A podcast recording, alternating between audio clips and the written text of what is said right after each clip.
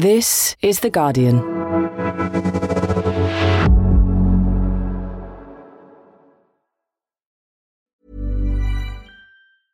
Finding your perfect home was hard, but thanks to Burrow, furnishing it has never been easier. Burrow's easy-to-assemble modular sofas and sectionals are made from premium, durable materials, including stain and scratch-resistant fabrics. So they're not just comfortable and stylish, they're built to last. Plus, every single Burrow order ships free right to your door. Right now, get fifteen percent off your first order at burrow.com slash ACAST. That's fifteen percent off at burrow.com slash ACAST. Introducing Wondersuite from Bluehost dot com. Website creation is hard. But now with Bluehost, you can answer a few simple questions about your business and get a unique WordPress website or store right away. From there, you can customize your design, colors, and content. And Bluehost automatically helps you get found in search engines like Google and Bing. From step-by-step guidance to suggested plugins, Bluehost makes WordPress wonderful for everyone. Go to bluehost.com slash wondersuite.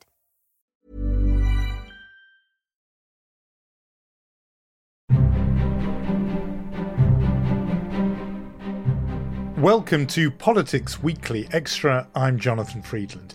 This week, Joe Biden marked his first year as president when taking the oath of office back on January the twentieth, twenty twenty-one.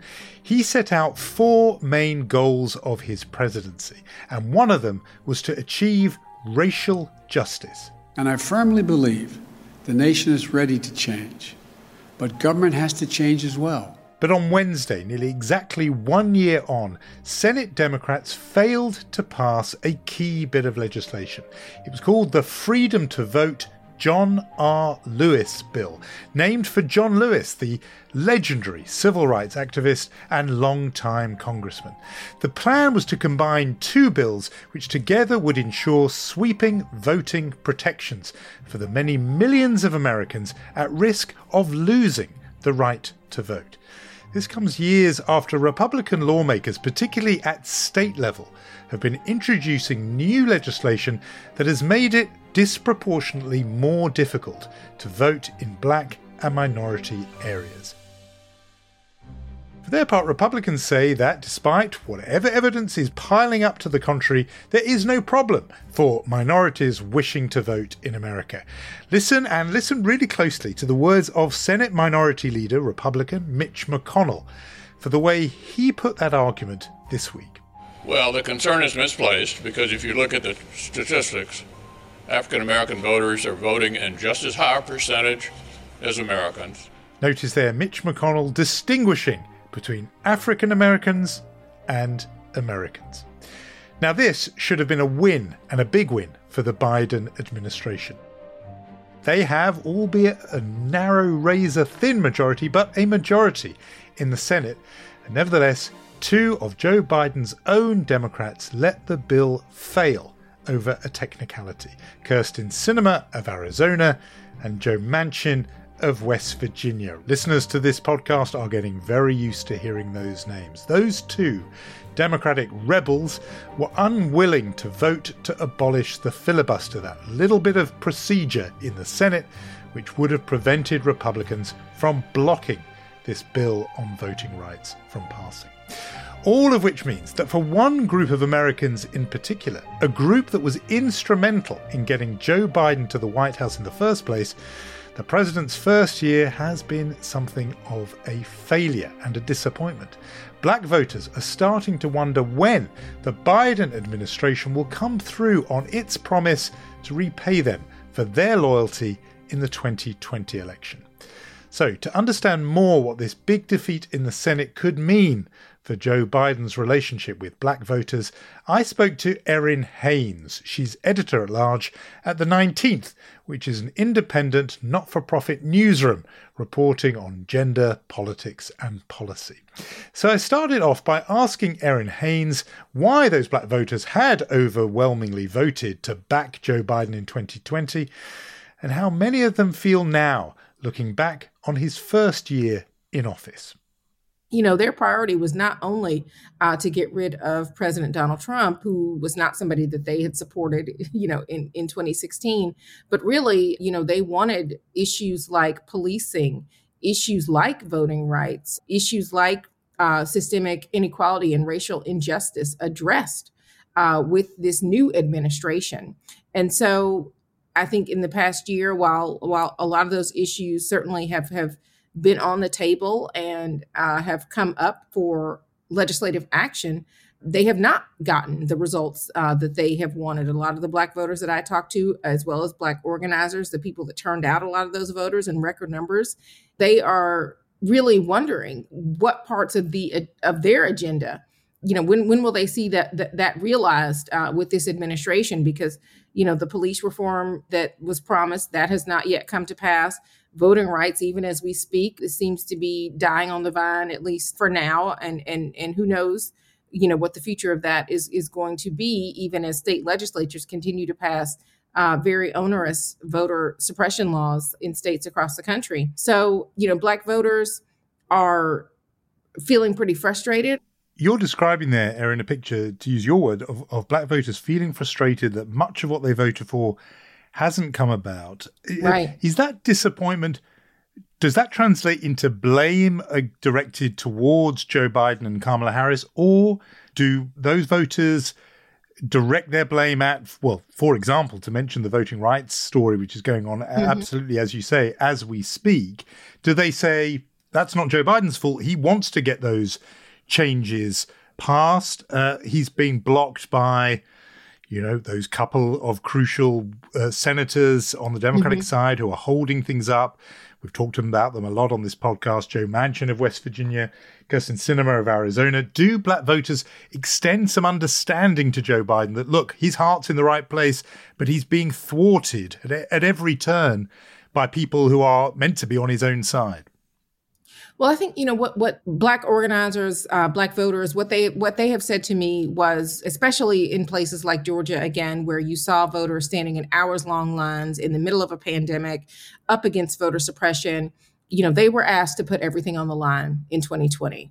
Uh, and then again, in twenty twenty-one for that Senate runoff, they were asked to do whatever it took to ensure Democratic victory so that their priorities could be um, on the agenda. Those same voters, those same organizers are now saying to the administration, what are you willing to put on the line? Where is your, you know, doing whatever it takes approach to voting rights? Uh, in the same way that, that we saw President Biden go so forcefully to get the infrastructure bill passed, they wanted to see more of an effort, more of, of him using the full weight of his office, whether that is executive orders or using the bully pulpit or whatever he could do to really put pressure on and to show that this was a, a thing that, that he cared about and that he was governing with them in mind.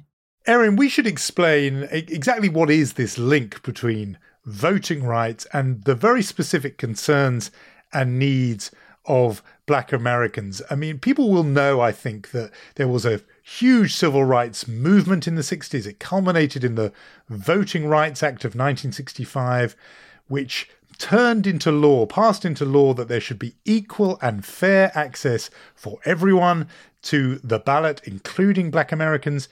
And yet here we are nearly sixty years later, where it's not a given that Black Americans will have the same voting rights as everyone else. Nearly sixty years later, why is that? That was legislation that was targeting states, southern states, that has had historically disenfranchised Black voters, made them do onerous things like, you know, pay a poll tax or have to tell the the registrar things like how many bubbles were on a bar of soap or how many jelly beans were in a jar, just really ridiculous uh, hurdles that were meant to keep them from exercising their right to vote as American citizens. And so the Voting Rights Act was was renewed over a number of years, uh, but then fast forward to twenty thirteen, in the Supreme Court, in its Shelby versus Holder decision, the court's conservative majority appeared poised to strike down at least part of the act and eliminate the current federal oversight of voting in the South. Decided that states uh, that had a historical record of disenfranchising voters no longer would be required to seek permission uh, with something that's known as preclearance. They wouldn't have to seek permission to uh, make changes to election laws in, in their states. And we saw that in the wake of that decision, some of those same states and, and some others moved very swiftly uh, to change election laws uh, in ways that impacted people of color, marginalized people, uh, restricting their access to the ballot. And this would be, for example, by restricting the number of hours uh, or, or weeks in which early voting can take place, or the accessibility of, of ballot boxes where people can put mail in or paper ballots ahead of election day. Explain to for us why it is those things disproportionately impact black voters and minority voters more than the, the rest of the electorate. Sure. Uh, well, I mean, you take an issue like requiring voter identification. Yeah. According to one recent survey, one in five voters lives in a state that requires photo I D to vote, but don't know it. You know, for people to be able to cast a ballot. Now, that can be the equivalent of a poll tax if they need to obtain certain I D. The cost of obtaining that I D, Black people, depending on where you were born and when you were born, might not have the documentation required to get that I D easily. And yet um, that previously had not been a barrier to them being able to cast a ballot, limiting the number of precincts or closing precincts in certain areas. Voting rights. Randolph County only has nine polling places. A plan to close seven of them could be announced this morning. Critics are calling this a blatant attempt to suppress black vote. Making it where, you know, a voter might have in a white neighborhood might be able to vote around the corner from their house, right? As opposed to five, ten miles away, uh, if that precinct is suddenly moved, as it has been, you know, in some black communities. Limiting the number of, of poll workers can make for those long lines uh, that you see in, in many black communities. We've seen it in many counties, long lines stretching down streets and around buildings, and it's not even election day. This is These things, while, you know, on their face, may not necessarily have the intent of disenfranchising black and brown voters. That has absolutely been the impact. Right. And so the administration has brought forward, Democrats have brought forward a bill that would set a kind of minimum standard for voting practices, which would make impossible some of these deviations from that minimum standard that have happened in various Republican-controlled states. And it is, uh, as you and I talk, being held up in the Senate in particular. Both the president and vice president went to Georgia last week. I make this announcement with careful deliberation, recognizing the fundamental right to vote is a right from which all other rights flow. And there, Joe Biden made a speech saying, look, he's really determined. Um, he's uh, wants to make this thing happen. And it was very striking that a whole coalition of voting rights activists and civil rights leaders held a press conference when the president and vice president came to town to say that they were going to stay away. They would not be there, in effect boycotting this appearance. While some voting rights activists are in attendance, others choosing to skip the speech, calling anything short of a concrete plan to pass Democrats' legislation unacceptable, an empty gesture. That suggests that they do think this is somehow his fault. And like you said before, he hasn't done enough. Do you think that idea of, of literally refusing to be in the room as a president uh, who is trying to advance this agenda, how much support do you think that commands? Clearly it commands the support of black activists, but among black voters? Well, I, I think that those activists, uh, you know, f- for their part, they would say that, the, you know, they, they were really channeling the frustration of a lot of those voters that they were asked to turn out. In a lot of ways, Joe Biden and Kamala Harris going down to Georgia uh, felt to them like preaching to the choir. These are people who showed up, right, who understood what the assignment was and, and who turned out in record numbers to vote. And so, you know, these organizers, you know, they, they've been going to, to Arizona, to, to Kyrsten Sinema's backyard, for example, to West Virginia, to Joe Manchin's backyard, for example. And, and they were wanting President Biden and, and Vice President Harris to really take the fight directly to Congress, directly to, you know, anybody who was going to be in opposition of this legislation, as opposed to kind of coming to Georgia and, and once again asking those folks to to show up. That's interesting. I mean, in a way, in a way you're saying, you know, they shouldn't have gone to Georgia. They should have gone to West Virginia or Arizona, take the message to where it needs to be heard. Or Congress. I mean, that was really their message, uh, you know, that they need, they didn't need to be in Georgia. They needed to be in the Senate. We've talked about some of the frustrations there are with Joe Biden. What about his Vice President Kamala Harris, who obviously came in with huge expectations as the first woman Vice President, first African-American Vice President, woman of color in that role? Is there some of the same frustration that there is directed at Joe Biden? Is some of that same frustration directed towards her? Obviously, uh, the vice president, the president says, is is his full partner. And in fact, um, you know, she has been tasked with, you know, voting rights and, and getting things done on voting rights. And so, you know, I think she certainly also has a role to play, has been kind of a more behind the scenes role. She's certainly met with a lot of those organizers and activists and talked to them about their concerns, talked to them about what they want uh, the administration to be doing on this issue. I don't think anyone should be absolved from the responsibility of preserving and protecting our democracy, especially when they took an oath. You know, their thought is everybody has a role to play here. You know, they are going to, you know, continue to do the work of, of voter turnout, but need the administration to continue to do the work of pushing back against uh, voter suppression. And look, I think a lot of their concerns, and I think that that action uh, arguably did move the administration. Joe Biden spoke pretty forcefully uh, in Georgia uh, about his commitment to, to getting this done, saying that he was tired of being quiet and kind of banging on the podium there. To protect our democracy, I support changing the Senate rules, whichever way they need to be changed to prevent a minority of senators from blocking action on voting rights. You know, you had the Senate immediately taking steps to try to take action on this legislation, obviously not looking very good once you saw that that Senator Manchin and Sinema were not interested in changing that carve out for the filibuster. But getting this legislation to the point of debate was not something that, that was even possible, you know, as late as last summer, although, you know, progress is not yet translated into victory on this issue. It was Martin Luther King Day on Monday, and this week Martin Luther King Junior's son and granddaughter went public calling out these two Democratic senators who have been holding up, blocking the passage of this voting rights legislation by refusing to allow change in this bit of procedure, the filibuster. They think the real problem isn't that our rights are being stolen. They think the real problem is a disease of division. I mean, those two senators, Manchin and Sinema, have come under pressure from all kinds of quarters, people pleading with them to allow this change, these protections for voting rights, and they have been deaf to those pleas. Erin, I have to ask, what do you think explains their refusal to move on this? I mean, I, the question has to be asked, do you think it's racism on their part? Oh, yeah, I, I, I don't presume to know, you know, kind of what is in the hearts and minds of, of anybody, uh, least of all, uh, you know, politicians. But I think what I would say is what we've heard from them is, you know, a commitment to the traditions of the Senate. I will not support separate actions that worsen the underlying disease of division infecting our country. Senator Sinema saying uh, last week that she doesn't want to kind of contribute to uh, the division that, that currently exists in, in, in our politics.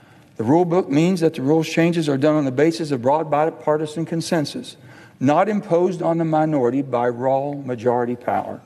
Senator Manchin saying that he is still trying to find some sort of bipartisan solution to voting rights and is, is hoping that, that people can come back to the table. But, you know, I think for Democrats' part, whether you're talking about uh, Majority Leader Chuck Schumer or the president, uh, what they say is that, you know, it's time to to kind of know where people stand. And so even if they go down fighting, getting people on the record to say whether they support voting rights and, and specifically, you know, supporting voting rights translating into being willing to change the rules to get this legislation passed, uh, you know, they, they say it's time for a vote.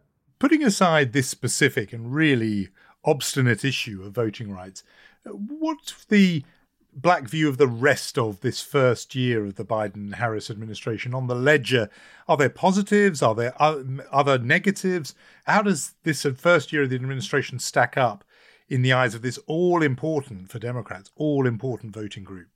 You know, black voters certainly are are pragmatic and and and clear-eyed about maybe some of the limits of what this administration is able to do, especially with a fifty-fifty Senate. And so so certainly on issues like the pandemic, for example, uh, where you saw um, the president and vice president really trying to address the inequality, the disparity in how, you know, vaccines are being distributed. But again, on uh, the issue of policing, for example, which, you know, a lot of, of Black voters were, were motivated by in the wake of this racial reckoning that came in the midst of a pandemic that was already ravaging Black communities, right? The pandemic of the killing of unarmed Black people was something that Black voters also wanted addressed. And that's something that, frankly, did not get across the finish line uh, last year. And so I think that leaves Black voters just kind of wondering how much of a priority their agenda is is going to be going forward, because as you know, I mean, you know, we're now in another election cycle, and, and voters are always, no matter who they are, are always wondering kind of, what have you done for me lately?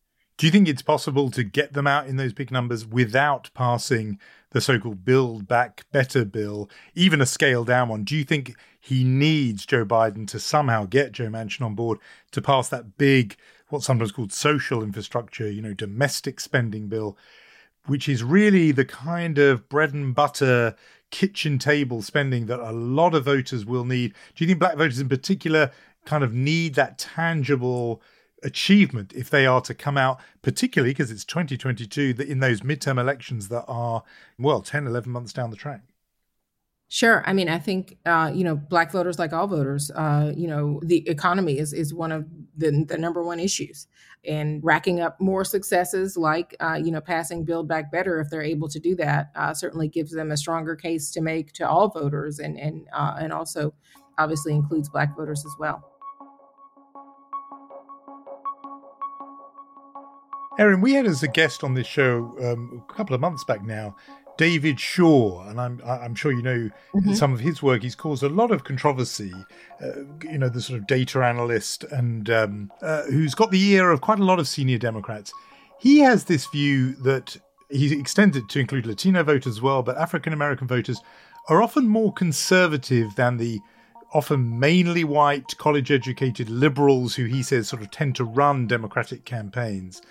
And his view is that just, and this is just shorthand now as I summarise, but some of the more ultra-progressive kind of woke positions, and I use that word just as shorthand, that some Democrats have been associated with, even if unfairly, really turn off often quite traditional, socially conservative Black voters. And he's thinking of, you know, the difference between the sort of Bernie bros who back Bernie Sanders and a lot of those often women, Af- older African-American women who voted for Joe Biden in South Carolina. What do you make of that whole thesis? I guess maybe to your point, for example, uh, you know, the whole defund the police argument. I mean, that is not, you know, that kind of argument, I guess, saying that that language was problematic for some Democrats who, uh, you know, are looking to shore up uh, maybe more moderate uh, Black voters. In terms of how consequential that that that has been, I think is is a, a matter of debate between progressives and, and moderates. But I mean, frankly, you know, a lot of issues that were seen as as maybe uh, progressive, or even, I guess, uh, you know, I hate using this word woke or or whatever. I mean, those have been mainstreamed, you know, uh, raising the minimum wage to fifteen dollars, student loan debt forgiveness, you know, free college. These are things that that are much more popular, uh, you know, among a wider number of, of Democrats than they were in the past. And so, yeah, I think I think David Shaw would say that's exactly the stuff that is fine. That's the kind of bread and butter stuff that Democrats do really well on. I think he's talking about those cultural things. But but, but, but once upon a time, that wasn't that wasn't bread and butter. Sure. You know, that that you know that you know the idea that that Black Lives Matter. I mean, that is something that's become much more mainstreamed than it was when that hashtag was and, and that movement was born. Right. And so I think, you know, whether people want to debate the, the language or the framing of some of these issues is is one thing. But even intergenerationally, you have a lot of Black folks that are are concerned about their general safety and welfare and what that is going to look like uh, and, and and freedoms, frankly, um, eroding as, you know, we move forward as a democracy and a society. Erin, we always ask a what else question on the podcast. The Biden administration, we read, is prepared to issue four hundred million free masks from the national stockpile Do you see any change in the mask in American politics? Are people going to be able to just wear them whether if they think they make them better? Or will they continue to be this weird kind of political symbol where supporters of one side wear them and supporters of the other side don't? Yeah, I, I do think, you know, unfortunately, the, the, the pandemic has certainly become part of the culture wars, and masks kind of the most tangible, visible symbol of that.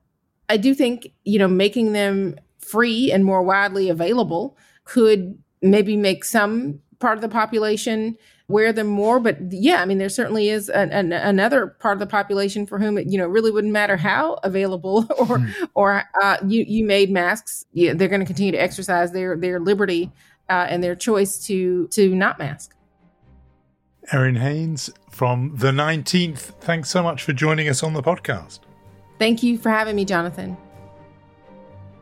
And that is all from me for this week. There'll be a link on today's episode description where you can find our Guardian colleagues' excellent coverage of Joe Biden's first year in office. Do make sure to listen back also to Wednesday's edition of U K Politics Weekly as Jessica Elgott explores the working culture that exists in ten Downing Street and how that culture might change after Partygate. But for now, it's goodbye. The producer is Danielle Stevens, and I'm Jonathan Friedland. Please look after yourself, and thanks, as always, for listening.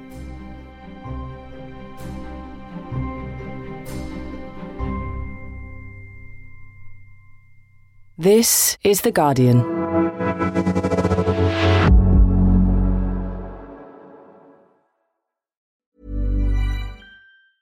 Tired of ads barging into your favorite news podcasts? Good news. Ad-free listening is available on Amazon Music for all the music plus top podcasts included with your Prime membership. Stay up to date on everything newsworthy by downloading the Amazon Music app for free or go to amazon.com slash news ad free. That's amazon.com slash news ad free to catch up on the latest episodes without the ads.